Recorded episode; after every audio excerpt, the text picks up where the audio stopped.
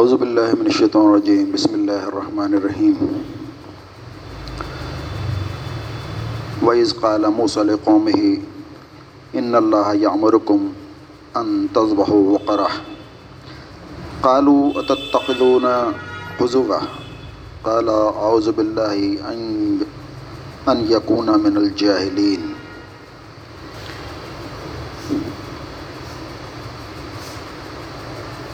یہ جیسا پتہ ہے آپ کو با بنی اسرائیل کا ٹاپک چل رہا ہے۔ تو اس سے پہلے جو بات چل رہی تھی وہ تھی سبت کا قانون۔ اس کے بعد بیچ میں سورہ راف آ گئی تھی۔ سورہ راف کی کچھ آیتیں بیچ میں آ گئی تھیں تو اب یہ پھر سے لوٹ کے ہمارے ہیں سورہ بقرہ کی طرف۔ تو اس میں تھا سبت کا قانون، تو میں اور ان لوگوں کا قصہ تو معلوم ہی ہے جنہوں نے سبت کے قانون کو توڑا تھا۔ ہم نے انہیں کہہ دیا کہ بندر ہو جاؤ اور اس حال میں رہو کہ ہر طرف سے تم پر دھتکار پڑے۔ اس طرح ہم نے ان کے انجام کو اس زمانے کے لوگوں کے اور بات کی آنے والی نسلوں کے لیے عبرت اور ڈرنے والوں کے لیے نصیحت بنا کر چھوڑا۔ اس کے بعد پھر یہ آیت آتی ہے جو بھی میں نے تلاوت کی ہے۔ وہ اس قال موسا اور پھر یاد کرو، جب موسیٰ علیہ السلام نے اپنی قوم سے کہا تھا بس قال موسیٰ قوم ہی ان اللہ یا مرکم کہ اللہ تعالیٰ تمہیں حکم دیتا ہے ان تذبہ بقرہ کہ گائے کو ذبح کرو۔ قالو تو انہوں نے کہا اتت تخذون حضوا کیا آپ ہم سے مذاق کرتے ہیں؟ قال موسیٰ علیہ السلام نے کہا، اعوذ باللہ، میں اللہ کی پناہ میں آتا ہوں ان اکون من الجاہلین کہ میں جاہلوں کسی باتیں کروں۔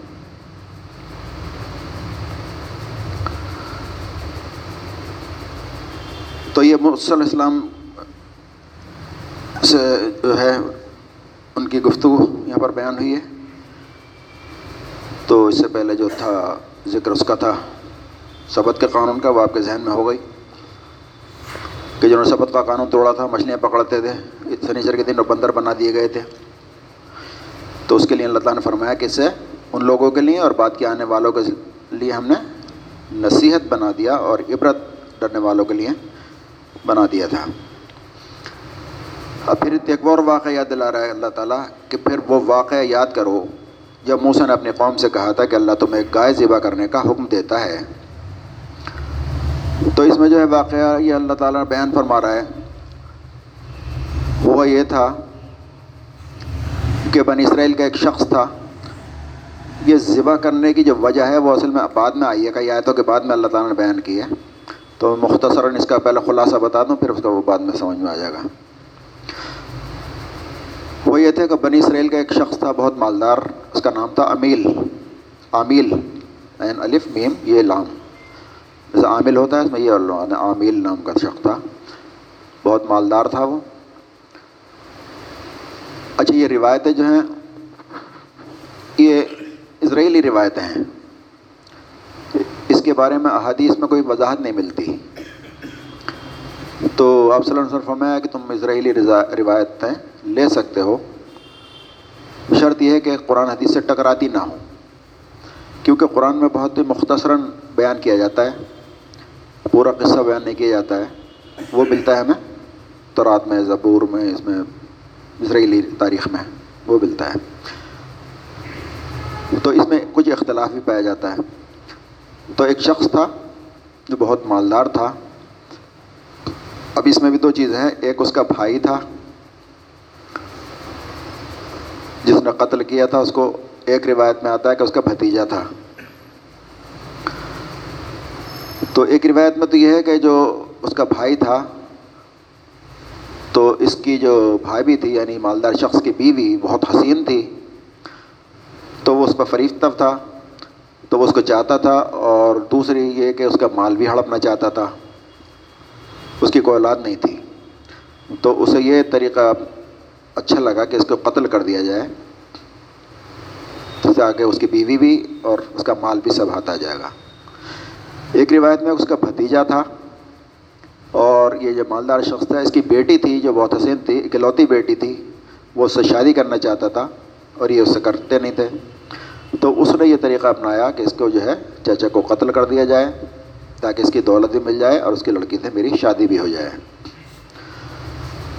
تو یہ ہے اسرائیلی واقعہ۔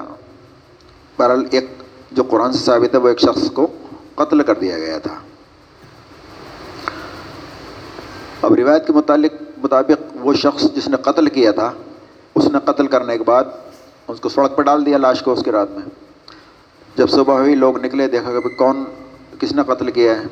چرچا ہو گئی، بڑا آدمی تھا، شہر میں پورا چرچا ہو گیا۔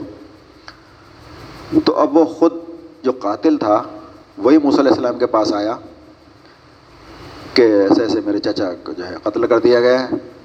آپ بتائیں، اللہ کے نبی ہیں آپ آپ کو معلوم ہوگا کس نے قتل کیا ہے۔ تو اس زمانے میں چلن تھا، جو باب استثنا میں جن کی کتاب ہے یہودیوں کی، اس میں۔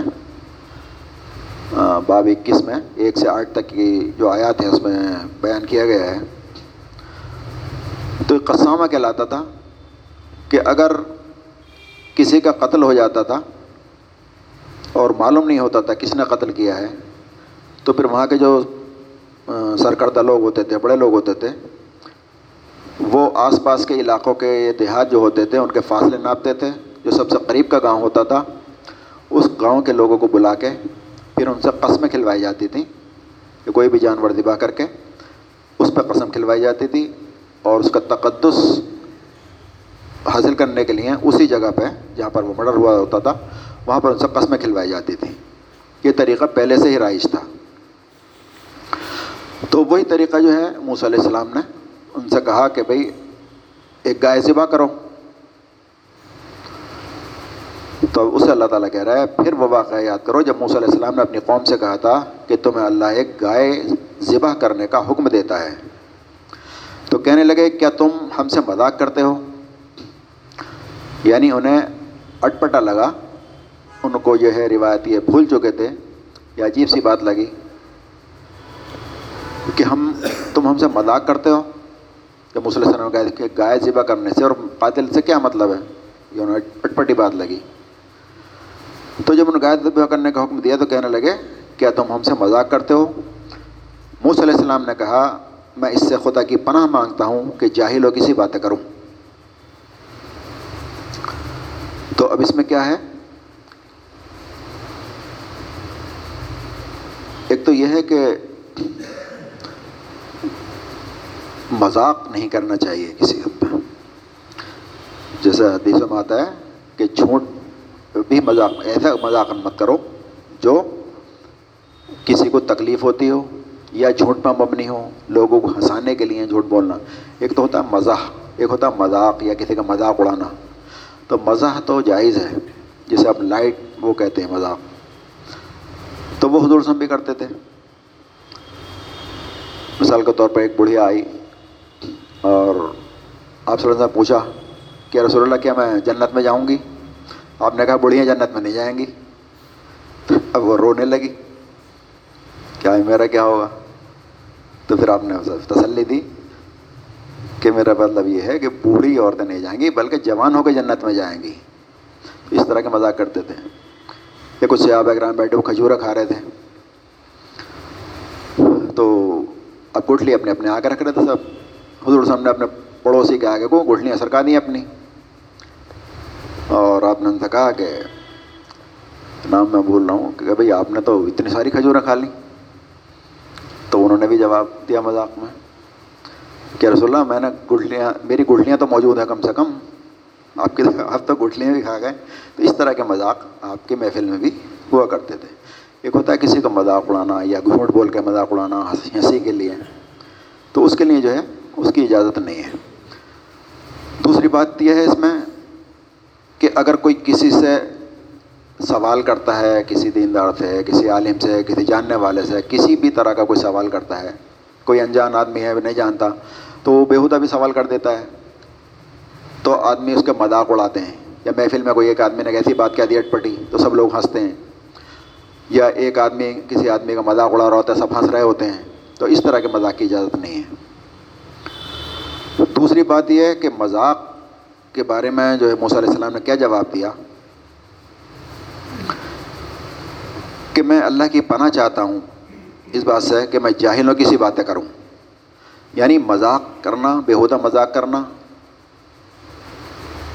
سیریس باتوں میں مذاق کرنا، دین کی باتوں میں مذاق کرنا، یا کسی کا مذاق اڑانا، یہ جہالت ہے۔ تو کوئی انسان دوسروں کا مذاق اڑا کے اپنے آپ کو سپیریئر سمجھتا ہو لیکن اللہ کی نظر میں وہ جاہل ہے۔ تو علیہ السلام کہہ رہے ہیں، میں جاہلوں کی سی باتیں کروں؟ اللہ کی پناہ مانگتا ہوں اس بات سے۔ تو یہ مذاق اڑانا کسی کا، یہ جہالت کی بات ہے۔ کسی کا مذاق نہیں اڑانا چاہیے، نہ سیریس باتوں میں اس طرح کی بازاق کرنا چاہیے۔ اور اگر کوئی سوال کرے تو اس میں اس کا سیریسلی جواب دینا چاہیے، نہ کہ اس کا ہنسی مذاق میں اڑا دی جائے۔ تو یہ ہے اس کا خلاصہ۔ پھر وہ بولے، لوگ بولے اچھا جب انہوں نے تسلی دے دی کہ میں مذاق میں نہیں کر رہا ہوں، بلکہ سیریسلی تم سے کہہ رہا ہوں کہ ایک گائے ذبح کرنی ہے، جس کے ذریعے سے مقتول کا پتہ چلے گا کہ قتل کس نے کیا ہے۔ تو بولے اچھا اپنے رب سے درخواست کرو کہ وہ ہمیں اس گائے کی تفصیل بتائے۔ اب یہ ان کی جو ہے ہیلے بازیاں ہم دیکھ ہی چکے ہیں سب کے قانون میں کہ پہلے تو وہ دین کے کام پر کرنے تیار نہیں ہوتے تھے احکامات پہ چلنے کے لیے تیار نہیں ہوتے تھے۔ اور اگر ہو بھی جاتے تو پھر اس میں ہیلے بانیاں کرتے، بچنے کی کوشش کرتے تھے۔ تو اللہ نے گائے ذبح کرنے کا حکم دیا تھا، سیدھے سیدھے گائے ذبح کر دیتے۔ کوئی بھی گائے اٹھا کے ذبح کر دیتے، تو مسئلہ حل ہو جاتا۔ لیکن زیادہ مین میخیں انہوں نے نکال کے اپنے اوپر سختی کرا لی۔ تو بولے اچھا اپنے رب سے درخواست کرو کہ ہمیں اس گائے کی کچھ تفصیل بتائے کالود اللہ ربا کا یو لنا ماہیا یعنی بین، واضح کریں ہمارے لیے ماہیا کہ وہ کیسی ہو۔ تو گائے کیسی ہو، اس کا کوئی ضرورت نہیں تھی۔ تو اس کا مطلب یہ ہوتا ہے یہاں پر کہ اللہ تعالیٰ کے جب احکام ہو کہیں بھی، اللہ تعالیٰ کا ایک کام ہو یا اللہ کے رسول کا کام ہو تو اس میں بنا چونچرا ان کو سیدھے سیدھے الفاظ میں مان لینا چاہیے۔ زیادہ مین میں اس میں نہیں نکالنے چاہیے۔ اس سے پھر کیا ہے؟ آدمی اپنے آپ کو ہی آزمائش میں ڈال لیتا ہے۔ جیسے جب حج کے فرض کے وہ آیت آئیں، حج فرض کیا گیا، تو ایک صاحب آیا، رسول اللہ صلی اللہ علیہ کے سامنے اور کہ رسول اللہ، ہر سال حج فرض ہے۔ آپ نے منہ پھیر لیا، ادھر کو لیا، تو ادھر کو آ گئے۔ کہ رسول اللہ کہ ہر بار، ہر سال حج فرض ہے۔ تو کچھ لوگ ہوتے ہیں اپنا آپ کو جو ہے اسمارٹ سمجھتے ہیں، اس طرح کے سوالات کر کے۔ تیسری بار اب میں فرمایا کہ اگر میں تم سے ہاں کہہ دوں تو تمہارے پاس ہر سال حج فرض ہو جائے گا۔ تو اس لیے مین میخیں زیادہ نہیں نکالنی چاہیے۔ تو انہوں نے مین میخیں نکال کے اپنے اوپر سختی کرا لی۔ اس لیے ان کی سختیوں کی بدحمالیوں کی وجہ سے، مین میخوں کی وجہ سے اللہ تعالیٰ نے فرمایا تھا کہ ان پہ ہم نے سبت کا قانون جو ہے نافذ کیا تھا اور پھر انہیں آزمائش میں ڈال رہا تھا ان کی حرکتوں کی وجہ سے۔ تو بولے اچھا اپنے رب سے درخواست کرو کہ وہ ہمیں گائے کی کچھ تفصیل بتائے۔ تو موسیٰ علیہ السلام نے کہا اللہ تعالیٰ اشاعت فرماتا ہے کہ وہ ایسی گائے ہونی چاہیے جو نہ بوڑھی ہو اور نہ بچیا۔ کالا رسول، انہوں نے فرمایا، موسیٰ علیہ السلام نے انّا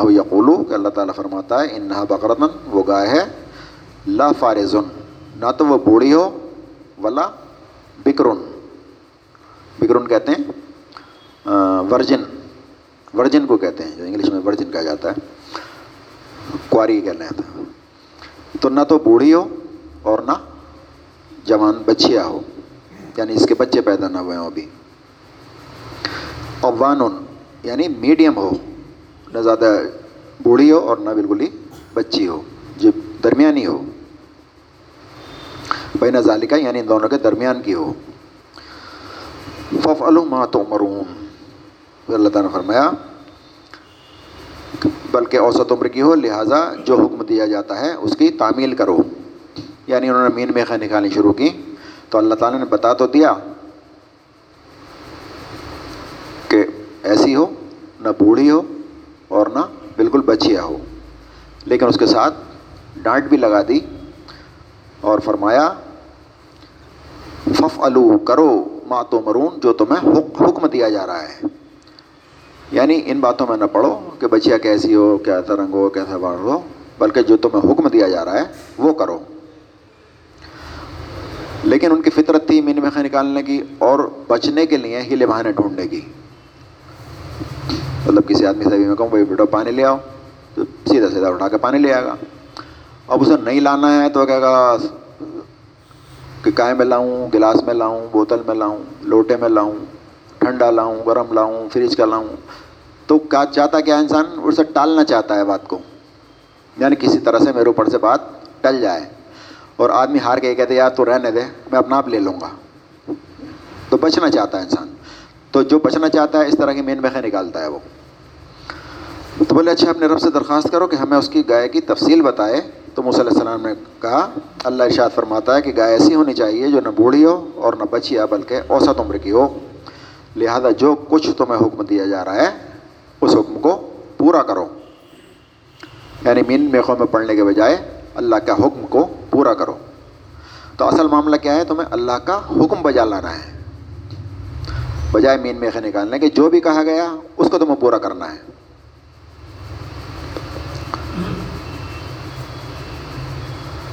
خالد اللہ ربا کا یو بھائی مان لونہا۔ اب اللہ تعالیٰ نے بتا دیا کہ نہ بوڑھی ہو، نہ جوان ہو، اس پہ بھی تسلی نہ ہوئی۔ اس کے بعد پھر کہنے لگے، اپنے رب سے یہ اور پوچھ دو کہ اس کا رنگ کیسا ہو۔ اب رنگ پہ آ گئے۔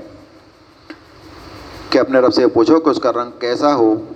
موسیٰ علیہ السلام نے کہا کہ اللہ تعالیٰ فرماتا ہے کہ زرد رنگ کی گائے ہونی چاہیے۔ جس کا رنگ ایسا شوق ہو کہ دیکھنے والوں کا جی خوش ہو جائے۔ یعنی زند رنگ کی ہونی چاہیے اور ایسا رنگ شوق ہو اس کا سفرا بکرون سفرا سفرا کہتے ہیں زرد فاقن فاقن کہتے ہیں جو شوق رنگ کی ہو، زرد رنگ کی ہو، یا چمکدار والا رنگ سے گولڈن ٹائپ سمجھ لیں۔ تو اللہ تعالیٰ نے پھر وہ بھی بتا دیا انہیں کہ زرد رنگ کی گائے ایسی ہونی چاہیے اور جس کا رنگ اتنا شوق ہو کہ دیکھنے والوں کا جی خوش ہو جائے۔ تو اب اس کے بارے میں بھی روایتوں ملتا ہے کہ ایک نیک لڑکا تھا، اس کے باپ دکاندار تھا، دکان کرتا تھا وہ، بڑا فرما بردار بیٹا تھا۔ تو دکان بند ہو چکی تھی، ایک گاہک آیا، بیٹے سے کہا کہ سامان دے دو، بیٹا چابی لے کے آیا۔ باپ جو ہے دکان کے قریب میں سو رہے تھے۔ انہوں نے کہا بھائی، جگہ دو، پاپا کو اپنے۔ تو اس نے ادب میں احترام میں انہوں نے کہا بھائی میں ان کو نہیں جگا سکتا۔ وہ چلا گیا۔ تو روایت میں لکھا ہے کہ اس باپ کے احترام کی وجہ سے اس کو اللہ تعالیٰ نے انعام دیا۔ اور روایتوں میں اور بھی اس کی خوبیاں لکھی ہیں کہ وہ باپ کا بڑا فرم و بردار تھا، نیک تھا۔ ماں باپ کی خدمت کرتا تھا۔ تو اس کی وجہ سے اللہ تعالیٰ نے اس کو یہ انعام دیا۔ کیا انعام دیا؟ کہ جب اللہ تعالیٰ نے فرمایا کہ وہ ایسی گائے ہونی چاہیے کہ زرد رنگ کی ہو، جو شوق ہو اور دیکھنے والوں کا جی خوش ہو جائے۔ پھر اپنے رب سے بولے کہ صاف صاف پوچھ کر بتاؤ کہ کیسی گائے مطلوب ہے۔ ہمیں کچھ شک ہو گیا ہے، اشتباہ ہو گیا ہے۔ اللہ نے چاہا تو ہم اس کا پتہ پا لیں گے۔ وہ ان شاء اللہ لمحتدون۔ یعنی ہم ہدایت پال لیں گے اور اس کی راہ پال لیں گے کہ گائے کیسی ہونی چاہیے حقیقت میں۔ صاف صاف پوچھ کے بتاؤ۔ یعنی انہیں یہ بتا دیا۔ کہ نہ بوڑھی ہو نہ بچیا ہو درمیانی عمر کی ہو رنگ بھی بتا دیا اس کے بعد پھر بھی نہ مانے پھر بولے اچھا یہ بتاؤ بھائی ہمیں شک ہو گیا ہے شبہ ہو گیا ہے کہ حقیقت میں گائے کیسی مطلوب ہے اللہ تعالیٰ کیسی گائے چاہتا ہے ہمیں اس تعین میں اشتباہ ہو گیا ہے تو علیہ السلام نے جواب دیا کہ اللہ کہتا ہے کہ وہ ایسی گائے ہو جس سے خدمت نہیں لی جاتی۔ گائے ایسی ہو جس سے خدمت نہیں لی جاتی۔ اور نہ زمین جوتتی ہے، نہ پانی کھینچتی ہے، بلکہ صحیح سالم ہے اور بے داغ ہے۔ اب اس میں بھی مفسرین میں بڑا اختلاف ہوا کہ گائے جو ہے، گائے تو پانی کھینچتی نہیں ہے، نہ وہ زمین جوتتی ہے، وہ تو بیل جوتتا ہے، اس کا مطلب اس سے مراد بیل بھی ہو سکتا ہے۔ تو یہ ان بحثوں میں جو ہے مفسرین بھی پڑ جاتے ہیں۔ حالانکہ اللہ تعالیٰ جب کہہ رہے ہیں گائے ہے تو ہو سکتا ہے، اس وقت گائے بھی جوتتی ہوں، زمین گائے بھی ریٹ کھینچتی ہوں، پانی کھینچتی ہوں۔ آج جیسے عورتیں کام کرتی ہیں، مردوں کے مشابہ عورتیں کام کر رہی ہیں، تو ہو سکتا ہے گائے اس وقت کرتی ہوں۔ تو اس میں بھی لوگ بحثوں میں پڑ گئے ہیں۔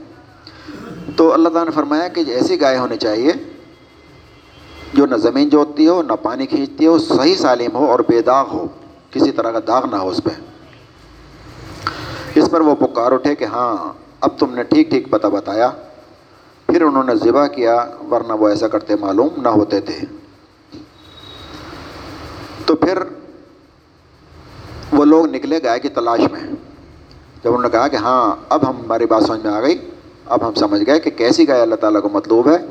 اب ہم انشاءاللہ ہدایت پالیں گے یعنی اس گائے کا پتہ پالیں گے اور گائے ہمیں مل جائے گی۔ تو گائے کی تلاش میں نکلے، پورے شہر میں چرچا ہو چکا تھا۔ کیسی گائے مطلوب ہے؟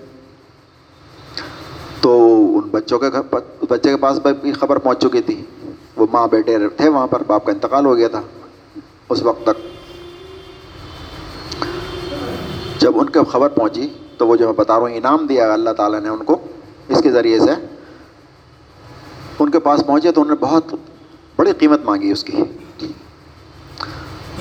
انہوں نے کہا کہ بھائی، گائے کے وزن سے دس گنا سونا چاہیے۔ تو بہرحال وہ سودا ہوتے ہوتے وہ سودا نہیں پڑا، پھر موسیٰ علیہ السلام کے پاس آئے کہ وہ تو بڑی قیمتی گائے ہے۔ تو موسیٰ علیہ السلام نے کہا کہ بھائی تم نے خود ہی تو یہ سب پابندیاں اپنے اوپر عائد کی ہیں۔ یہ کہ تم نے تو لگوائی یہ سوال کر کر کے۔ اب تم جاؤ، جیسے بھی جس قیمت میں ملا خرید کر لاؤ اسے۔ گائے تو وہی چاہیے۔ وہ ایک ہی گائے تھی اس طرح کی۔ وہ گئے بہرحال اس کا سودا ہو گیا گائے کے برابر سونا۔ اچھا وہ تھا، مالدار آدمی، تو اتنا سونا ہوگا اس کے پاس۔ بڑی باتوں میں یہ آتا ہے، گائے کے برابر سونے پہ ان کا فیصلہ ہو گیا۔ بہرحال وہ سونا دے کے اس کو گائے کو لے آئے اور اس بچے کا جو ہے کام ہو گیا۔ جو غریب بچہ تھا، نیک بچہ تھا، تو اس کو جو ہے بہت سارا سونا مل گیا اس کے ذریعے سے، گائے کے ذریعے سے۔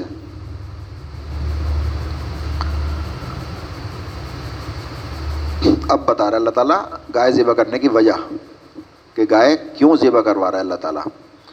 پھر فرمایا، اور تمہیں یاد ہے وہ واقعہ جب تم نے ایک شخص کی جان لی تھی، پھر اس کے بارے میں تم جھگڑنے لگے اور ایک دوسرے پر قتل کا الزام تھوپنے لگے تھے۔ اور اللہ تعالیٰ کہہ رہا ہے کہ یاد ہے وہ واقعہ یا تم نے ایک شخص کی جان لی تھی۔ حالانکہ وہ پہلے جان لی چکا تھا، کوئی ایک ایک شخص تھا۔ لیکن اللہ تعالیٰ ان سے کہہ رہا ہے، جو موجودہ یہودی تھے وقت اس وقت کے یہودی تھے، جو سب سامنے تھے، سب سے کہہ رہا ہے کہ تم نے جان لی تھی اس کی۔ پھر اس کے بارے میں تم جھگڑنے لگے تھے اور ایک دوسرے پر قتل کا الزام لگانے لگے تھے۔ یعنی وہ کہہ تم نے کیا وغیرہ تم نے کیا، کس نے کیا اس نے کیا، بہرحال آپس میں جھگڑا رہے جب قتل کا الزام کیا کہ چوری ہو جاتی ہے مان لو یہاں پر کوئی چوری ہو جائے تو سب کے اوپر شک ہوتا ہے، ایک دوسرے پر الزام لگانے لگتے ہیں۔ تو اسی طرح سے قتل کا الزام ایک دوسرے پر تھوپنے لگے۔ تو اللہ نے فیصلہ کر لیا تھا کہ جو کچھ تم چھپاتے ہو اللہ تعالیٰ اس کو کھول کے رکھ دے گا۔ یعنی اللہ تعالیٰ نے فیصلہ کر لیا تھا کہ جو کچھ تم چھپاتے ہو اللہ تعالیٰ اس کو کھول کے رکھ دے گا۔ تو اس سے کیا پتہ چلتا ہے؟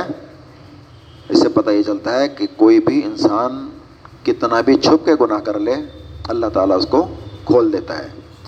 رات کے اندھیرے میں کرے یا دن کو اجالے میں کرے، تنہائی میں کرے یا لوگوں کے سامنے کرے، جو بھی انسان گناہ کرتا ہے، اللہ تعالیٰ اس کو کھول کے رکھ دیتا ہے جب کھولنا چاہتا ہے۔ تو جس کا دنیا میں چاہتا ہے راز کھول دینا ہے یا گناہ کھول دینا تو دنیا میں کھول دیتا ہے۔ اگر کچھ دلیل اور خوار کرنا ہوتا ہے، یا سزلوانی ہوتی ہے۔ ورنہ آخرت میں تو وہ سب کھول ہی دے گا۔ جس نے ذرہ برابر نیک کی ہوگی، وہ دکھا دے گا۔ جس نے ذرہ برابر گناہ کیا ہوگا، وہ بھی اللہ تعالیٰ اس کو دکھا دے گا۔ تو اللہ تعالیٰ فرماتا ہے کہ اللہ نے فیصلہ کر لیا تھا کہ جو کچھ بھی تم چھپاتے ہو، اللہ تعالیٰ اس کو کھول کے رکھ دے گا۔ تو اللہ تعالیٰ نے اس راز کو کھولنے کی تدبیر یہ اپنائی کہ ایک گائے کو ذبح کیا جائے۔ تو اس گائے کے ذریعے سے اس یتیم یعنی بچے کا بھی وہ ہو گیا، فائدہ ہو گیا اور ایک راز بھی کھل گیا اور گائے ہی کیوں چنی گئی؟ گائے کے علاوہ اور کوئی جانور کیوں نہیں چنا گیا؟ کسی بھی جانور کی قربانی دے سکتے تھے۔ تو گائے چننے کی وجہ یہ تھی کہ جو بنی اسرائیل تھے تو مصر میں غلامی کی زندگی گزار کے آئے تھے۔ غلام ذہنیت تھی ان کی۔ اور جیسے پچھلے ہفتے میں نے بتایا تھا کہ غلام ذہنیت جو ہوتی ہیں، آزاد ذہنیتوں سے بالکل مختلف ہوتی ہیں۔ تو جو غلام ذہنیت ہوتی ہیں، وہ جو حکمراں طبقہ ہوتا ہے، تو محکوم طبقہ اس کی صفات کو قبول کر لیا کرتا ہے۔ تو ان کے یہاں گائے کا احترام ہوتا تھا، گائے کی پوجا کی جاتی تھی۔ کہ سامری نے بچڑ بنا دیا تھا بچڑی کی پوجا ہو رہی تھی۔ تو گائے کا تقدس بہت تھا وہاں پر۔ تو اللہ تعالیٰ اس تقدس کو جو ہے پامال کرنا چاہتا تھا۔ وہ جو گائے کو سمجھتے تھے، اگر تم نے گائے کو ہاتھ لگایا تو عذاب آ جائے گا، زلزلہ آ جائے گا۔ کیا کہ ان کے خیالات تھے کہ اگر تم نے گائے کو چھو دیا، بری نیت سے، جیسے اللہ تعالیٰ نے کہا تھا اپنی اونٹنی کے بارے میں۔ کہ اس کو غلط نیت سے ہاتھ مت لگانا، ورنہ عذاب کا شکار ہو جاؤ گے۔ تو اسی طرح سے ان کے نظریات تھے گائے کے بارے میں بھی، کہ گائے جو ہے ماتا جی ہیں اور بھگوان ہیں، جو بھی ہیں، انہیں اگر چھوا تو آفت آ جائے گی۔ تو اللہ تعالیٰ اس چیز کو ڈوگما کو توڑنا چاہتا تھا اور اس کے تقدس کو ختم کر دینا چاہتا تھا، اس لیے گائے کو اللہ تعالیٰ نے ذبح کرایا۔ تو ہوا کیا، بجائے گائے سے اسے ذبح کرنے کے بعد کوئی آفت آتی، کوئی نقصان ہوتا، بلکہ فائدہ یہ ہوا کہ جو مصیبت میں پڑے ہوئے تھے لوگ پورا شہر پریشان تھا کہ قتل کس نے کیا ہے۔ سب ایک دوسرے پہ الزام تھوپ رہے تھے، بلکہ وہ راز کلیئر ہو گیا گائے کو ذبح کرنے کے بعد۔ تو گائے کو ذبح کرنے سے فائدہ یہ ہوا۔ تو جس قوم کے ساتھ جو رہتی ہیں قومیں، اس کا اثر آ جایا کرتا ہے۔ جیسے ہم بھی گائے کھاتے آ رہے تھے، آج تک آرام سے کھا رہے تھے۔ اب جو گائے محترم ہو گئی ہے ہمارے علماء بھی کہنے لگے ہیں بھائی گائے محترم ہے گائے کا احترام کرنا چاہیے۔ تو ہم نے تو کھائی ہے، اس لیے ہمیں پتہ ہے۔ جو آنے والی نسلیں ہیں، اب وہ یہی سنتے سنتے بڑے ہوں گے کہ گائے محترم ہے گائے احترام کرنا چاہیے۔ اور ہو سکتا ہے آگے بڑھتے بڑھتے وہ اتنی محترم ہو جائیں کہ وہ، وہی نظریہ پیدا ہو جائے۔ تو اس طرح سے جو ہے، اللہ تعالیٰ نے تقدس کو ان کے پامال کرنے کے لیے گائے کو چنا۔ تو فرمایا کہ اللہ تعالیٰ نے فیصلہ کر دیا تھا، جو کچھ تم چھپاتے ہو، اللہ تعالیٰ اس کو کھول کے رکھ دے گا۔ اس وقت ہم نے حکم دیا کہ مقتول کی لاش کو اس کے ایک حصے سے ضرب لگاؤ۔ یعنی گائے کا ایک ٹکڑا لو۔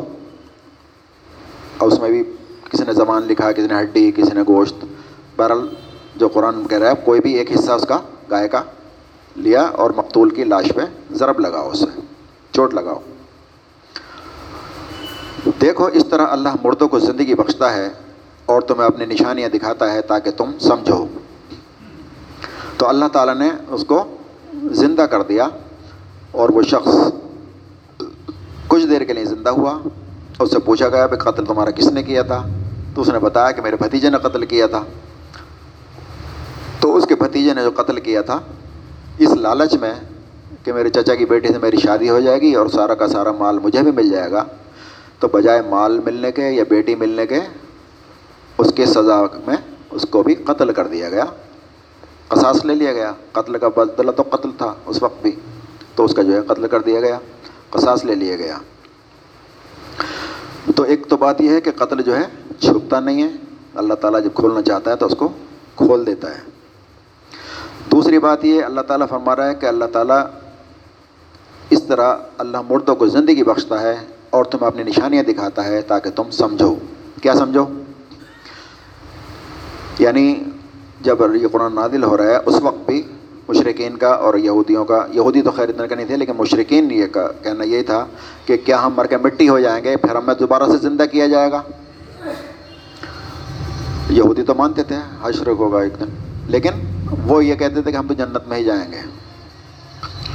تو یہ جو جن کا نظریہ تھا کہ ہم جب مر کر مٹی ہو جائیں گے تو کہ ہم دوبارہ سے پیدا کیے جائیں گے؟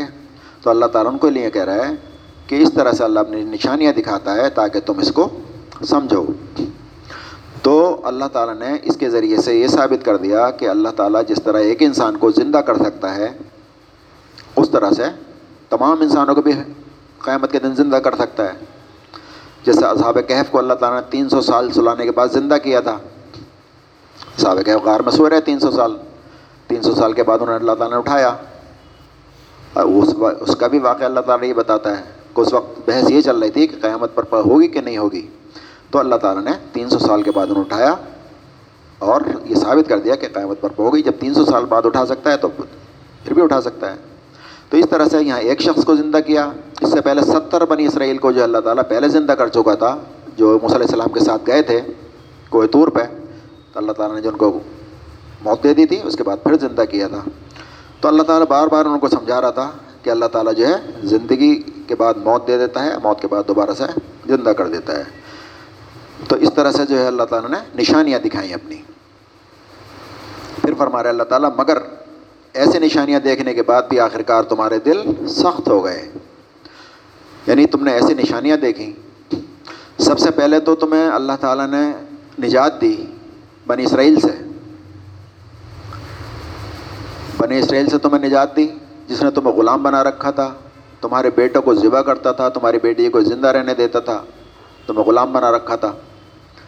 وہاں سے نجات دی، پھر تمہیں سمندر پار کرایا۔ سمندر میں تم اپنا اپنی آنکھوں سے دیکھا کہ سمندر میں تمہارے لیے راستہ بنا دیا گیا۔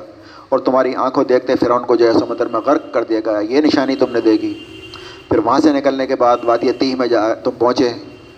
تمہیں کھانے کا انتظام اللہ نے کیا۔ من و سلوہ اتارا۔ پھر تم نے پانی مانگا تو اللہ تعالیٰ نے جو ہے علیہ السلام کا اصا مارو اپنے چٹان پہ، وہاں سے بارہ چشمے پھوٹ نکلے، وہ نشانی تم نے دیکھی۔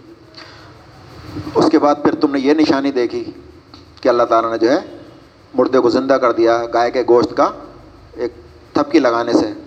تو ساری تو نشانیاں تم دیکھ چکے ہو، تو اس نشانیاں دیکھنے کا تقاضا یہ ہونا چاہیے تھا کہ تم اللہ کے آگے سرنڈر کر دیتے، جھک جاتے، آج اختیار کرتے۔ اور جو کچھ اللہ تعالیٰ نے تمہیں دیا ہے اس کا تم شکر ادا کرتے ہیں۔ لیکن اللہ تعالیٰ فرماتا ہے کہ تمہارے دل سخت ہو گئے، پتھروں کی طرح سخت، بلکہ سختی میں کچھ ان سے بھی بڑھے ہوئے ہیں۔ کیونکہ پتھروں میں تو کوئی ایسا بھی ہوتا ہے جس میں سے چشمے پھوٹ بہتے ہیں، کوئی پھٹتا ہے اور اس میں سے پانی نکل آتا ہے، کوئی خدا کے خوف سے لرس کر گر بھی پڑتا ہے، اور اللہ تمہارے کرتوتوں سے بے خبر نہیں ہے۔ تو اللہ تعالیٰ فرماتا ہے کہ تمہارے دل ان نشانیوں کی دیکھنے کے باوجود بھی سخت ہو گئے، پتھروں کی طرح، بلکہ پتھروں سے بھی زیادہ سخت۔ پہلے فرمایا پتھروں کی طرح سخت ہو گئے، پھر فرمایا نہیں، پتھروں سے بھی زیادہ سخت ہو گئے۔ تو پتھروں سے سخت کیا ہوتا ہے؟ لوہا بھی پتھر سے سخت نہیں ہوتا، لوہا بھی ایک ٹیمپریچر پہ آ کے پگھل جاتا ہے، لیکن پتھر پگھلتا نہیں ہے۔ لال ہو جاتا ہے، پگھلتا نہیں ہے۔ تو ان سے بھی زیادہ سخت ہو گئے۔ اس کی وجہ کیا ہے؟ دل سخت کیوں ہو جاتے ہیں؟ دل سخت ہوتے ہیں کہ اللہ کی نفرمانی جب کرتا ہے، ڈھٹائی کے ساتھ، اور ہیلے بازی کرتا ہے دین میں نفرمانیاں کرتا ہے، مین میخیں نکالتا ہے، اللہ کے آگے جھکتا نہیں ہے۔ اللہ کی اطاعت بنا چونچرا نہیں کرتا، بلکہ سوالات اٹھاتا ہے اللہ کے احکامات پہ۔ تو پھر کیا ہوتا ہے؟ اس کا دھیرے دھیرے دل سخت ہو جاتا ہے، پتھروں کی طرح۔ جب سخت ہو جاتا ہے پتھر کی طرح، پھر کیا ہوتا ہے؟ پھر اس میں کوئی بات نہیں سماتی۔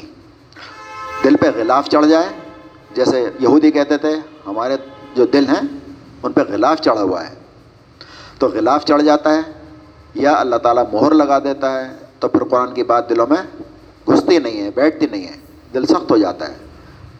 مانی بیریئر لگ جاتا ہے، نہ اندر کی بات باہر ہے نہ باہر کی بات اندر جاتی ہے۔ یا پھر دل سخت ہو جاتے ہیں پتھر کی طرح۔ جب پتھر کی طرح سخت ہو جاتے ہیں تو ابھی دلوں میں کوئی بات نہیں اترتی۔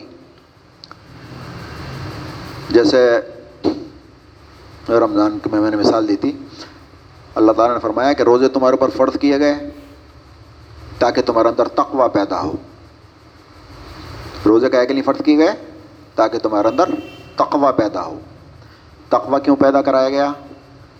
تقوا اس لیے پیدا کرایا گیا کہ اللہ تعالیٰ نے آگے فرمایا ہے، تم پر روزے فرض کیے گئے۔ رمضان وہ مہینہ ہے جس میں روزے فرض کیے گئے۔ اور اس مہینے میں قرآن نازل کیا گیا۔ لہذا اب جو اس مہینے کو پایا تھا چاہیے روزے رکھے ہیں۔ تو اس مہینے کی اہمیت یہ ہے کہ اس میں قرآن نازل ہوا۔ تو اللہ تعالیٰ نے روزے اس لیے رکھوائے تاکہ تمہارے اندر تقوی پیدا ہو۔ تقوی کا فائدہ کیا ہوگا؟ علی فلام کتاب اللہ ربفی حد المطقین بے شک یہ اللہ کی کتاب ہے، اس میں کوئی شک نہیں، اور یہ کتاب ہدایت ہے متقین کے لیے۔ تو یہ کتاب ہدایت متقین کے لیے ہے، تقوی والوں کے لیے ہیں تو بتانا ہی چاہ رہا ہوں کہ تقوی والا دل جو ہوتا ہے، اس پہ یہ قرآن کی آیتیں اثر کرتی ہیں۔ جو نرم دل ہوتے ہیں، گداز دل ہوتے ہیں، ان پہ آیتیں یہ نرم دل تقوے سے کیا ہوتا ہے؟ دل نرم ہوتا ہے۔ روزے سے تقوی پیدا ہوتا ہے یعنی برائیوں سے بچنے کی صفت پیدا ہوتی ہے۔ جیسے دن بھر بچتے ہیں، برائیوں سے۔ اس طرح سے رمضان کے بعد میں بچنا چاہیے، روزے کے بعد بھی بچنا چاہیے۔ تو تقوی چاہیے ہمیں کائے کے لیے، قرآن کی آیتوں سے فائدہ اٹھانے کے لیے۔ یہ اللہ کی رحمت ہے۔ قرآن جو ہے، اللہ تعالیٰ نے فرمایا کہ یہ تمہارے رحمت کے طور پر نازل کیا اور رسول کو بھی ہم نے رحمت کے طور پر بھیجا ہے۔ تو یہ جب رحمت نازل ہوتی ہے، قرآن کی آیتیں ہمارے دل پہ جو ہے، برستی ہیں تو وہ دل جو پتھر دل ہوتے ہیں ان پہ اثر نہیں ہوتا۔ جیسے بارش جب برستی ہے، تو سارے علاقے میں بارش برستی ہے، رحمت کی بارش جب برستی ہے، اس سے فصل کہاں اگتی ہے؟ جو جتی نرم زمین ہوتی ہے، وہاں پر فصلیں اگتی ہیں۔ بیکار زمین پہ جھاڑ جھنکاڑ آتے ہیں، پتھریلی زمین پہ پانی یوں ہی بہہ جاتا ہے۔ وہ کوئی زمین جذب نہیں کرتی ہے۔ اسی طرح سے جو پتھر دل ہوتے ہیں، وہ پھر قرآن کی آیتیں ان پر اثر نہیں کرتی، ان پر اللہ تعالیٰ کی مہر لگ جاتی ہے، دل سخت ہو جاتے ہیں۔ اور دل سخت ہونے کی وجہ کیا ہے؟ یعنی اتنی نشانیاں دیکھنے کے باوجود بھی اللہ کے آگے سرنڈر نہ کرنا، اللہ کے آگے جھک نہ جانا، بلکہ تکبر کرنا، اکڑ جانا اپنی نفس کی پیروی کرنا، شیطان کی پیروی کرنا، اللہ کی آیت کا مذاق اڑانا پریکٹیکلی ان کا انکار کرنا۔ تو پھر کیا ہوتا ہے؟ کرتے کرتے اللہ تعالیٰ کا دل سخت کر دیتا ہے، پتھروں کی طرح سخت ہو جاتا ہے۔ تو اللہ تعالیٰ کہہ رہا ہے، مگر ایسی نشانیاں دیکھنے کے بعد بھی آخر کار تمہارے دل سخت ہو گئے۔ ایک جگہ اللہ تعالیٰ نے فرمایا کہ ہم نے بنی اسرائیل کو مصیبتوں اور علام اور مسائل میں مبتلا کیا، پریشانی میں مبتلا کیا تاکہ یہ آجزی اختیار کریں اور ہمارے آگے جھک جائیں۔ پریشانی کیوں دی تاکہ یہ آجزی اختیار کریں اور ہمارے سامنے جھک جائیں اس لیے اللہ تعالیٰ پریشانی دیتا ہے، مصیبتیں دیتا ہے۔ پھر فرمایا، جب ہم نے ان کو پریشانیاں دیں تو انہوں نے آجزی اختیار کیوں نہ کی؟ پھر جب انہوں نے آجزی اختیار نہ کی تو ہم نے ان کو دنیا کی نعمتوں سے خوب نوازا۔ دنیا کی نعمتوں کے دروازے ان کے لیے کھول دیے۔ خوب دولتیں دیں، خوب دنیا دین ہے۔ جب یہ دنیا میں مگن ہو گئے اور ان کے دل سخت ہو گئے، ان تعلیمات کو بھلا دیا جو انہیں کی گئی تھی، تو پھر ان میں ان کو اچانک پکڑ لیا۔ تو وہاں بھی کیا ہوتا ہے؟ ان کے دل سخت ہو گئے تھے۔ تو اللہ تعالیٰ نے اچانک پکڑ لیا۔ یہاں بھی اللہ تعالیٰ وہی بات کہہ رہا ہے، مگر نشانیاں دیکھنے کے بعد یعنی تم پہ پریشانیوں کی نشانیاں بھی آئیں اور تمہیں اچھی باتیں بھی آئیں۔ تم نے پریشانیاں بھی دیکھیں، مصیبتیں بھی دیکھیں اور پھر تمہیں آسائشیں بھی دیکھیں تم نے۔ آخر کار تمہارے دل سخت ہو گئے، پتھروں سے بھی زیادہ سخت۔ کیونکہ پتھروں میں کوئی ایسا ہوتا ہے جس میں سے چشمے پھوٹ نکلتے ہیں۔ چشمے نکلتے ہیں، نہریں بہتی ہیں اور کوئی کوئی پتھر ہوتا ہے، اس میں تھوڑا سا پھٹا باریک سا سوراخ نکلتا ہے، تھوڑا تھوڑا پانی بہتا رہتا ہے۔ تو اور اس میں سے پانی نکل جاتا ہے اور کوئی خدا کے خوف سے لرس کر گر جاتا ہے۔ کوئی پتھر اللہ کے خوف سے لرس کر گر بھی جاتا ہے۔ تو یہ بھی کوئی ایسے نہیں ہے، بس بس مثال یوں ہی دے دی گئی ہے۔ اللہ تعالیٰ نے کیا فرمایا سورہ حشر میں کہ اگر ہم اس قرآن کو پہاڑ پر نازل کر دیتے تو تم دیکھتے ہیں کہ اس کے وزن سے پھٹا جاتا ہے اور ریزہ ریزہ ہو جاتا ہے۔ اگر پہاڑ پر نازل کر دیتے ہم اس قرآن کو تو تم دیکھتے ہیں قرآن پھٹا جاتا ہے۔ اور یہ ہم اس لیے سناتے ہیں، یہ حکایات کیا تاکہ لوگ غور و فکر کریں۔ یعنی قرآن کی عظمت یہ ہے کہ پہاڑ پہ اتر جاتا تو قرآن پھٹ جاتا ہے اس کے وزن سے۔ ایک جگہ فرمایا کہ انسان جہول ہے۔ ہم نے اس پہاڑ کو قرآن کو قرآن کو پہاڑ پر پیش کیا، اس نے انکار کر دیا۔ پہاڑوں پہ، سمندروں پہ، ہر چیز پیش کیا۔ کسی نے اس کا انکار نہ کیا، اس وزن، اس کا جو ہے بار انسان نے اٹھا لیا۔ لیکن اٹھا تو لیا، اس کا پھر حق ادا نہیں کر رہا ہے یہ۔ تو خدا کے خوف سے پتھر لرس کر گر بھی جاتے ہیں۔ تو اس سے ایک چیز یہ ثابت ہو رہی ہے کہ پتھروں میں بھی وہ پایا جاتا ہے سینس پایا جاتا ہے۔ تو پہلے تو یہ تھا کہ سب انسان اور جن ہی سینس رکھتے ہیں، جان رکھتے ہیں۔ اس کے بعد پھر سائنس نے بتایا کہ صاحب، نباتات میں جو ہے، پیڑ پودوں میں بھی جان ہوتی ہے۔ اب ریسرچر کر رہی ہیں، کچھ کچھ اب ان کے سمجھ میں آنے لگا ہے کہ پتھروں میں بھی کچھ سینس ہوتا ہے۔ کیونکہ پتھروں نے منع کر دیا اسے پہاڑ پر اٹھانے سے۔ یہاں اللہ تعالیٰ کہہ رہا ہے کہ اللہ کے خوف سے لرس کر پتھر گر پڑتا ہے۔ اور اس کی مثالیں ملتی ہیں۔ آپ صلی اللہ علیہ وسلم کے ہاتھ میں کنکریاں تھیں۔ کنکریوں نے جو ہے وہ تسبیح کی تھی۔ صحابہ کرام نے سنی۔ آپ نے سنوائی ان کو۔ تو تسبیح مطلب ایسے نہیں کہتے سبحان اللہ کہہ رہی ہوں، بلکہ اس میں آتا ہے حدیث میں کہ جیسے مکھی بن بناتی ہیں شہد کی، پھر بناٹ کی سی آواز تھی۔ تو پتھر بولتے ہیں۔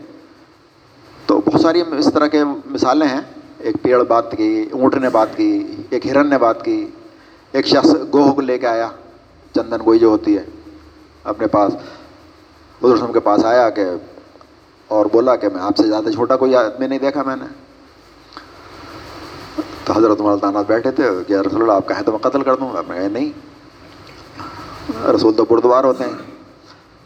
پھر اس نے کہا، وہ چندن کوئی سامنے ڈالی کہ اگر یہ ایمان لے آتی ہے آپ پہ، تو میں بھی ایمان لے آؤں گا۔ تو اس نے جو ہے کلمہ پڑھا شہادت دی۔ اس طرح کے موضوع بہت سارے ہیں۔ تو پتھر بھی بولتے ہیں اور ان میں احساس ہوتا ہے۔ لیکن اس کی زبان ہم نہیں سمجھتے۔ اللہ تعالیٰ نے فرمایا کہ ہر کائنات کی ہر چیز تسبیح کر رہی ہے۔ لیکن اس کی تسبیح کو سمجھتے نہیں ہو تم۔ تم اس کا شعور نہیں ہے۔ تو اللہ جانتا ہے۔ یا سلمان علیہ السلام سمجھتے تھے جانوروں کی ان کے بولیاں۔ بہرحال تو فرمایا کہ تمہارے دل پتھروں کی طرح سخت ہو گئے نشانیاں دیکھنے کے بعد بھی۔ بلکہ پتھروں سے زیادہ سخت، کیونکہ پتھر میں کوئی نہر جاری ہو جاتی ہے کہ پھٹ کے چشمے نکلنے لگتے ہیں اور کوئی خدا کے خوف سے لرس کر گر جاتا ہے۔ اللہ تمہارے کرتوتوں سے بے خبر نہیں ہے۔ یعنی جو کچھ تم کر رہے ہو، اللہ تعالیٰ سے باخبر ہے۔ جو تم موشگافیاں کر رہے ہو، ہیلے بازیاں کر رہے ہو، اللہ کے آگے تم جو ہے سرنڈر نہیں کر رہے، اللہ تعالیٰ تمہاری حرکتیں سب دیکھ رہے ہیں اور سب سے واقف ہے پھر فرمایا، اے مسلمانوں، اب کیا ان لوگوں سے تم یہ توقع رکھتے ہو کہ یہ تمہاری دعوت پر ایمان لے آئیں گے؟ اب اللہ تعالیٰ مسلمانوں سے خطاب کر رہا ہے، کیونکہ حضور وسلم کی بیست سے پہلے یہ یہودی جو ہیں، یہ کہا کرتے تھے مشرقین سے، جب مشرقین ستاتے تھے، یہ تو ہر جگہ سے پہلے سے ہی وہ رہے ہیں مغزوب رہے ہیں مارے پیٹے گئے ہیں، ہر جگہ۔ جب مشرقین ستاتے تھے تو کہتے ہیں کہ ہم ایک رسول آئے گا اور اس کے ساتھ مل کے ہم تم سے یاد کریں گے پر تمہیں دیکھ لیں گے، اس طرح کی دھمکیاں دیا کرتے تھے۔ تو وہ سنتے رہتے تھے ان کے ذہن میں یہ بات بیٹھی ہوئی تھی کہ ایک رسول آنے والے ہیں، ان کی نشانیاں بھی کچھ بتاتے تھے۔ تو جب آپ صلی اللہ علیہ وسلم تشریف لائے اور بعض رسالت کا آپ نے اعلان کیا، تو مشرقین مکہ جو تھے، بہت سارے جنہوں نے سن رکھا تھا، جو سلیم الفطرت تھے، وہ ایمان لے آئے۔ کہ ہم ان سے پہلے لے آئیں، ان سے بازی لے جائیں، ہم یہودیوں سے جو بتاتے تھے۔ تو وہ جو مسلمان ہو گئے تھے، اب وہ مسلمان ان کے پاس جاتے تھے کہ ہم تو ہم تم ہم سے کہا کرتے تھے کہ رسول آنے والے ہیں، وہ جو نشانی بتاتے ہیں ان کے اندر نشانیاں موجود ہیں۔ ہم تو ایمان، ان پہ ایمان لے آئے، اب تم بھی ایمان لاؤ۔ تو الٹے وہ دعوت دینے کے لیے آتے تھے۔ اب وہ سمجھتے تھے کہ یہ تو اہل کتاب ہیں۔ ان کے پاس تو پیشن گوئیاں پہلے سے موجود تھیں کہ رسول آنے والا ہے، تو ہم تو ایمان لے آئے، ان کو تو اور ہم سے پہلے لانا چاہیے تھا۔ مگر جب ان کو دعوت دیتے تھے، تو پھر وہ مایوسی ہاتھ آتی تھی وہ ہیلے بہانے کرتے تھے اور ان کو بھی شک میں ڈالنے کی وہ کرتے تھے، کوشش کرتے تھے۔ کچھ لوگ شک میں پڑھ بھی جاتے تھے کہ بھائی یہ جو رسول ہیں، ہو سکتا ہے کوئی بات ہو، صحیح نہ ہو۔ کیونکہ اگر ایمان لاتے تو پہلے ہی لاتے یہ تو اہل کتاب ہے تو کچھ لوگ شک میں ہی پڑ جاتے تھے۔ یا ایک طریقہ بھی اپناتے تھے، کوئی یہودی ایمان لاتا صبح کو، شام کو واپس ہو جاتا ان کو شک میں ڈالنے کے لیے کہ بھائی کوئی نہ کوئی معاملہ ہے ضرور۔ یہ اہل علم ہے کتاب والے ہیں۔ یہ صبح کو ایمان لائے تھے، شام دن بھر محفل میں رہے آپ کی اور شام کو واپس پلٹ گئے۔ کوئی نہ کوئی گڑبڑ تو ہے۔ تو اس طرح شک میں ڈالتے تھے وہ۔ تو اللہ تعالیٰ یہ مسلمانوں سے کہہ رہا ہے، ان مسلمانوں سے کہ اے مسلمانوں، اب کیا ان لوگوں سے تم یہ توقع رکھتے ہو کہ یہ تمہاری دعوت پر ایمان لے آئیں گے؟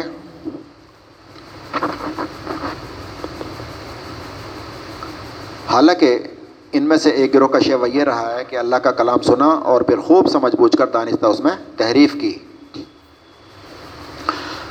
یعنی اللہ تعالیٰ کہہ رہا ہے کہ یہ سے جو تم امید لگائے بیٹھے ہو کہ یہ ایمان لے آئیں گے، یہ تمہارے امید لگانا صحیح نہیں ہے۔ کیوں؟ کیونکہ ان میں سے ایک گروہ کا شیوا یہ رہا ہے کہ اللہ کا کلام سنا اور پھر خوب سمجھ بوجھ کر دانستہ اس میں تحریف کی۔ ایک تو ہوتا انجانے میں کوئی کام کرنا، ایک ہوتا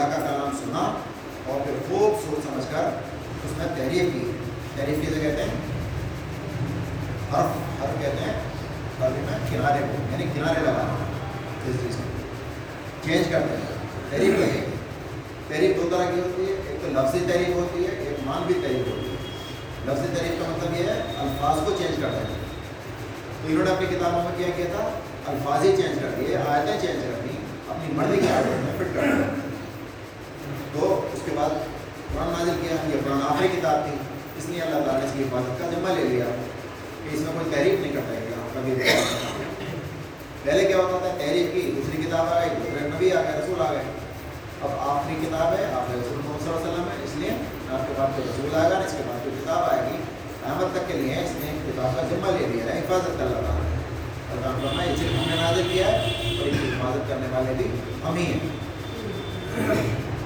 تو وہ کیا کرتے تھے؟ کتابوں میں تحریر کر دیتے تھے۔ اپنی من مرضی کی بات ہے اللہ نے فرمایا کہ ہمیشہ ایسا طرح ہوتا رہا ہے جب بھی کوئی رسول کی مرضی کے خلاف لے کے آیا کوئی بات لے کے آیا، اس میں نے تحریر کر دی کہ جھٹلا دیا یا نبی کو انہوں قتل کر دیا۔ یہ کشے والا ہے۔ تو ایک گروہ کا شیوا یہ ہے کہ اللہ کا کلام سنا اور پھر اس کا خوب جانستا خوب سوچ سمجھ کر تحریر کر دی۔ تو وہ اس میں چینج کر دیا کرتے تھے۔ دو طرح کی، دونوں طرح کی تحریر کرتے تھے۔ لفظی بھی یعنی لکھ بھی دیا کرتے تھے اور مان بھی مانی کہتے ہیں، اس کے معنی بدل دینا تو یہ تحریر آج نہیں ہو سکتی، بلکہ آج مان بھی تحریر ہو جاتی ہے۔ اس کے معنی بدل دیے جاتے ہیں۔ تحریر کا مطلب ہے، قرآن جو بات کہنا چاہ رہا ہے، اس کے خلاف کوئی بات کہہ دینا اپنی مرضی کی بات کو کرنا مثال کے طور پر اللہ تعالیٰ فرمایا سر اور نماز سے بدل دو اس سے یہ مطلب نکال لینا۔ کہ دیکھو غیر اللہ سے مدد کے لیے اللہ تعالیٰ کہہ رہا ہے اس کا مطلب غیر اللہ سے مدد جا سکتی ہے اس طرح کی بہت ساری باتیں ہیں مثال ہیں جو اس سے نکال لی جاتی ہیں جو قرآن کہنا نہیں چاہتا تو اپنی مرضی کی باتیں نکال لینا تحریف کراتا ہے اللہ تعالیٰ کہہ رہا ہے کہ کیا تم ان لوگوں سے یہ توقع رکھتے ہو کہ یہ تمہاری دعوت پر ایمان لے آئیں گے حالانکہ ان میں سے ایک گروہ کا شیوا یہ رہا ہے کہ اللہ کا کلام سنا اور پھر اللہ کا کلام سننے کے بعد خوب سوچ سمجھ کر دانستہ جان بوجھ کر اس کو تحریر کی تو ایک تو بولتے ہیں امید جو انہیں پتہ نہیں ہوتا کہ ہم کیا کر رہے ہیں۔ وہ کسی حد تک پچہتر معافی کے مستحق ہو لیکن جو دانستہ کر رہے ہیں یہ بڑے مجرم ہوتے ہیں۔ آگے فرمایا محمد صلی اللہ علیہ وسلم پر ایمان لانے والوں سے ملتے ہیں تو کہتے ہیں کہ ہم بھی انہیں مانتے ہیں۔ اور جب آپس میں ایک دوسرے میں تقلیق میں بات چیت ہوتی ہے، تو کہتے ہیں کہ آپ بے وقوف ہو گئے ہو۔ ان لوگوں کو وہ باتیں بتاتے ہو جو اللہ نے تم پر کھولی ہے یعنی تورات میں بھی لکھا ہوا تھا کہ ایک رسول آنے والے ہیں، ان کی نشانیاں بتا دی گئی پہچان بتا دی گئی اور بہت ساری پیشن ہوئی ہے جو اس میں تھی آپ کے بارے میں، وہ جو سیدھے سادھے وہ یہودی ہوتے تھے، وہ بتا دیا کرتے تھے۔ تو یہ یہودی جو تھے، جو دانش پر ہوتے تھے۔ رحمت وہ کہتے تھے کہ تم لوگوں کو یعنی ایمان لانے والے جو ملتے تو کہتے تھے کہ ہم تمہیں ہم تو اللہ کو مانتے ہیں اور آپس میں ایک دوسرے سے ملتے تو کہتے تھے کہ بے وقوف ہو گیا لوگوں کو وہ باتیں بتاتے ہو جو اللہ نے تم پر کھولی ہیں یعنی مسلمانوں کو بتا دیتے تھے کہ ہاں ہمارے قرآن میں بھی لکھا ہے کہ مسلمان آئیں گے، یہ نشانیاں ہوں جن بتا دیتے تھے۔ وہ کہتے ہیں کہ تم ان لوگوں کو وہ باتیں کیوں بنا بتاتے ہو وہ بات ہم بتاتے ہو جو اللہ نے تم پر کھولی ہے یعنی تمہیں بتائیے تمہاری کتاب میں ہے تمہارے رب کے بعد تمہارے مقابلے میں انہیں حجت میں پیش کریں گے وہ یعنی تمہارے مقابلے میں حجت میں پیش کریں گے کہ اللہ انہوں نے باتیں بتائی تھی انہیں تو پتا تھا ان کی کتاب میں لکھی ہوئی تھی تو وہ کہتے ہیں انہیں وہ باتیں مت بتایا کرو مسلمانوں کو ورنہ یہ اللہ کے سامنے پیش کر دیں گے حجت میں پیش کر سکیں اللہ تعالیٰ کہہ رہا ہے، اور کیا یہ جانتے نہیں ہیں کہ جو کچھ یہ چھپاتے ہیں اور جو کچھ ظاہر کرتے ہیں، اللہ ان سب باتوں سے باخبر ہے۔ یعنی تم نے اگر مسلمانوں نے چھپا بھی لیا، تو تم اللہ تعالیٰ سے تو نہیں چھپا سکتے۔ اللہ تعالیٰ تو دیکھ رہا ہے سب، اللہ تعالیٰ تو جانتا ہے۔ یہ جو گروپ تھا، یہ تھا دانشوروں کا، علماء کا۔ ایک آیت پکڑ گئی آخری۔ یہ اس میں شامل نہیں ہے، لیکن یہ اس میں بات پوری ہو جائے گی۔ اس میں اللہ تعالیٰ نے فرمایا، ان میں سے ایک دوسرا گروہ امیوں کا ہے۔ سے ظاہر ہوتا ہے کہ وہ گروپ جو تھا امیوں کا نہیں تھا، بلکہ دانشوروں کا تھا۔ ہمیں ایک دوسرا گروپ ہمو ہی تھا امی کسے کہتے ہیں؟ ہم کہتے ہیں ماں کو۔ امی یعنی جیسے ماں کے پیٹ سے پیدا ہوتا ہے یعنی بنا اسکول گیا مدرسے میں گیا، کہیں تعلیم حاصل نہیں کی جیسے ماں کے پیٹ سے پیدا ہوتا ہے نے اسی طرح کا امی کہتا ہے تو یہ امی کہتے تھے ظاہر کے طور پہ عوام کو یہ ہوئی لیکن امی ان میں بھی دے، اللہ تعالیٰ کہہ رہا ہے، ان میں ایک جو میں پایا ہے جو کتاب کا علم نہیں رکھتے۔ یعنی وہ تو کتاب کا علم رکھتے تھے، دانشور تھے۔ جو تحریف کرتے تھے ہیلے بہانے کر کے حرام کو حلال کر دیا کرتے تھے۔ مچھلی پکڑنے کا طریقہ بتا دیا انہوں نے۔ کہ سنیچر میں پھانس لو بات نکال رہا تو وہ تو سب کیا تھا کیونکہ آبار اور غربا ہے دانشور لوگ تھے۔ دوسرا گروپ بتا رہا ہے کہ جو امیوں کا ہے، جو کتاب کا علم رکھتے نہیں ہیں، بس اپنی بے بنیاد امیدوں اور اردو کو لیے بیٹھے۔ اور میں وہم حکمان پر چلے جا رہے ہیں۔ یعنی کہ وہم و کیا تھا ہمیں دوزخ کی آگ میں چھوڑے گی۔ اگر گئے تو چند روز کے لیے اس طرح کے ان کے حکمان تھے۔ وہ حکمان آج ہمارے روپیوں میں بھی ہیں۔ جو کتاب کا علم تو نہیں رکھتے، لیکن کہتے ہیں ہم تو جنت میں جائیں گے۔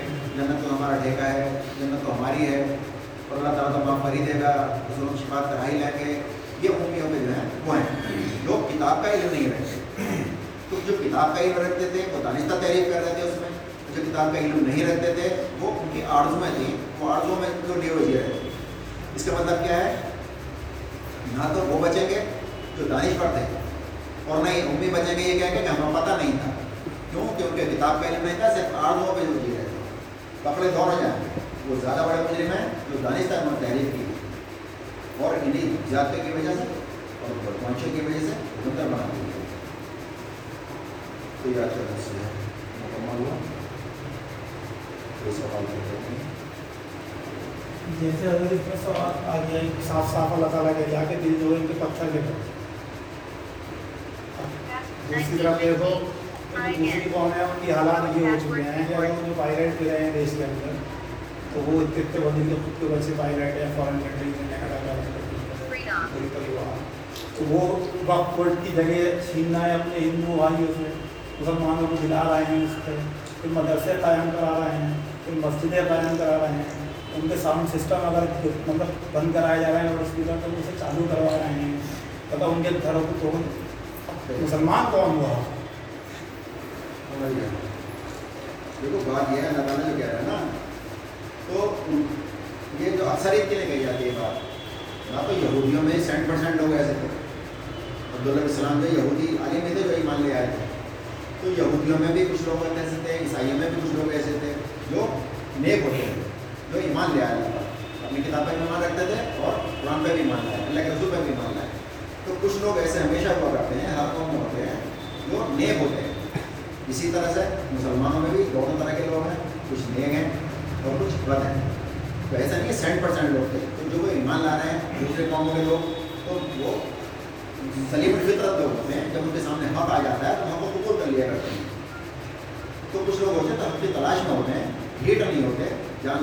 استعمال بند نہیں کرتے ان کے پاس ہم پہنچا نہیں ہوتا ہے۔ جب بھی ہم پہنچ جاتا ہے تو وہ قبول کر لیتے ہیں تو ہم کے طلائم ہوتے ہیں۔